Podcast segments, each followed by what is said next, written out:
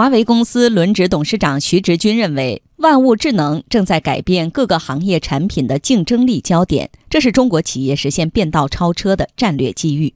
可能大家洗过衣服的清楚，高端洗衣机有几十个按钮，要选择面料、衣服的种类，还要选择什么温度啦、杀菌啦、快洗啦、慢洗啦。我心目中的用户体验应该是按一次按钮完成所有的事情，这样人工智能将无处不在，自动识别所有的物体。自动采取最优的工作方式，所以说未来的产品竞争力的焦点必将转移到智能化，学最先使用智能技术，学就能够引领下一步产业的方向，构建面向未来的长期竞争力。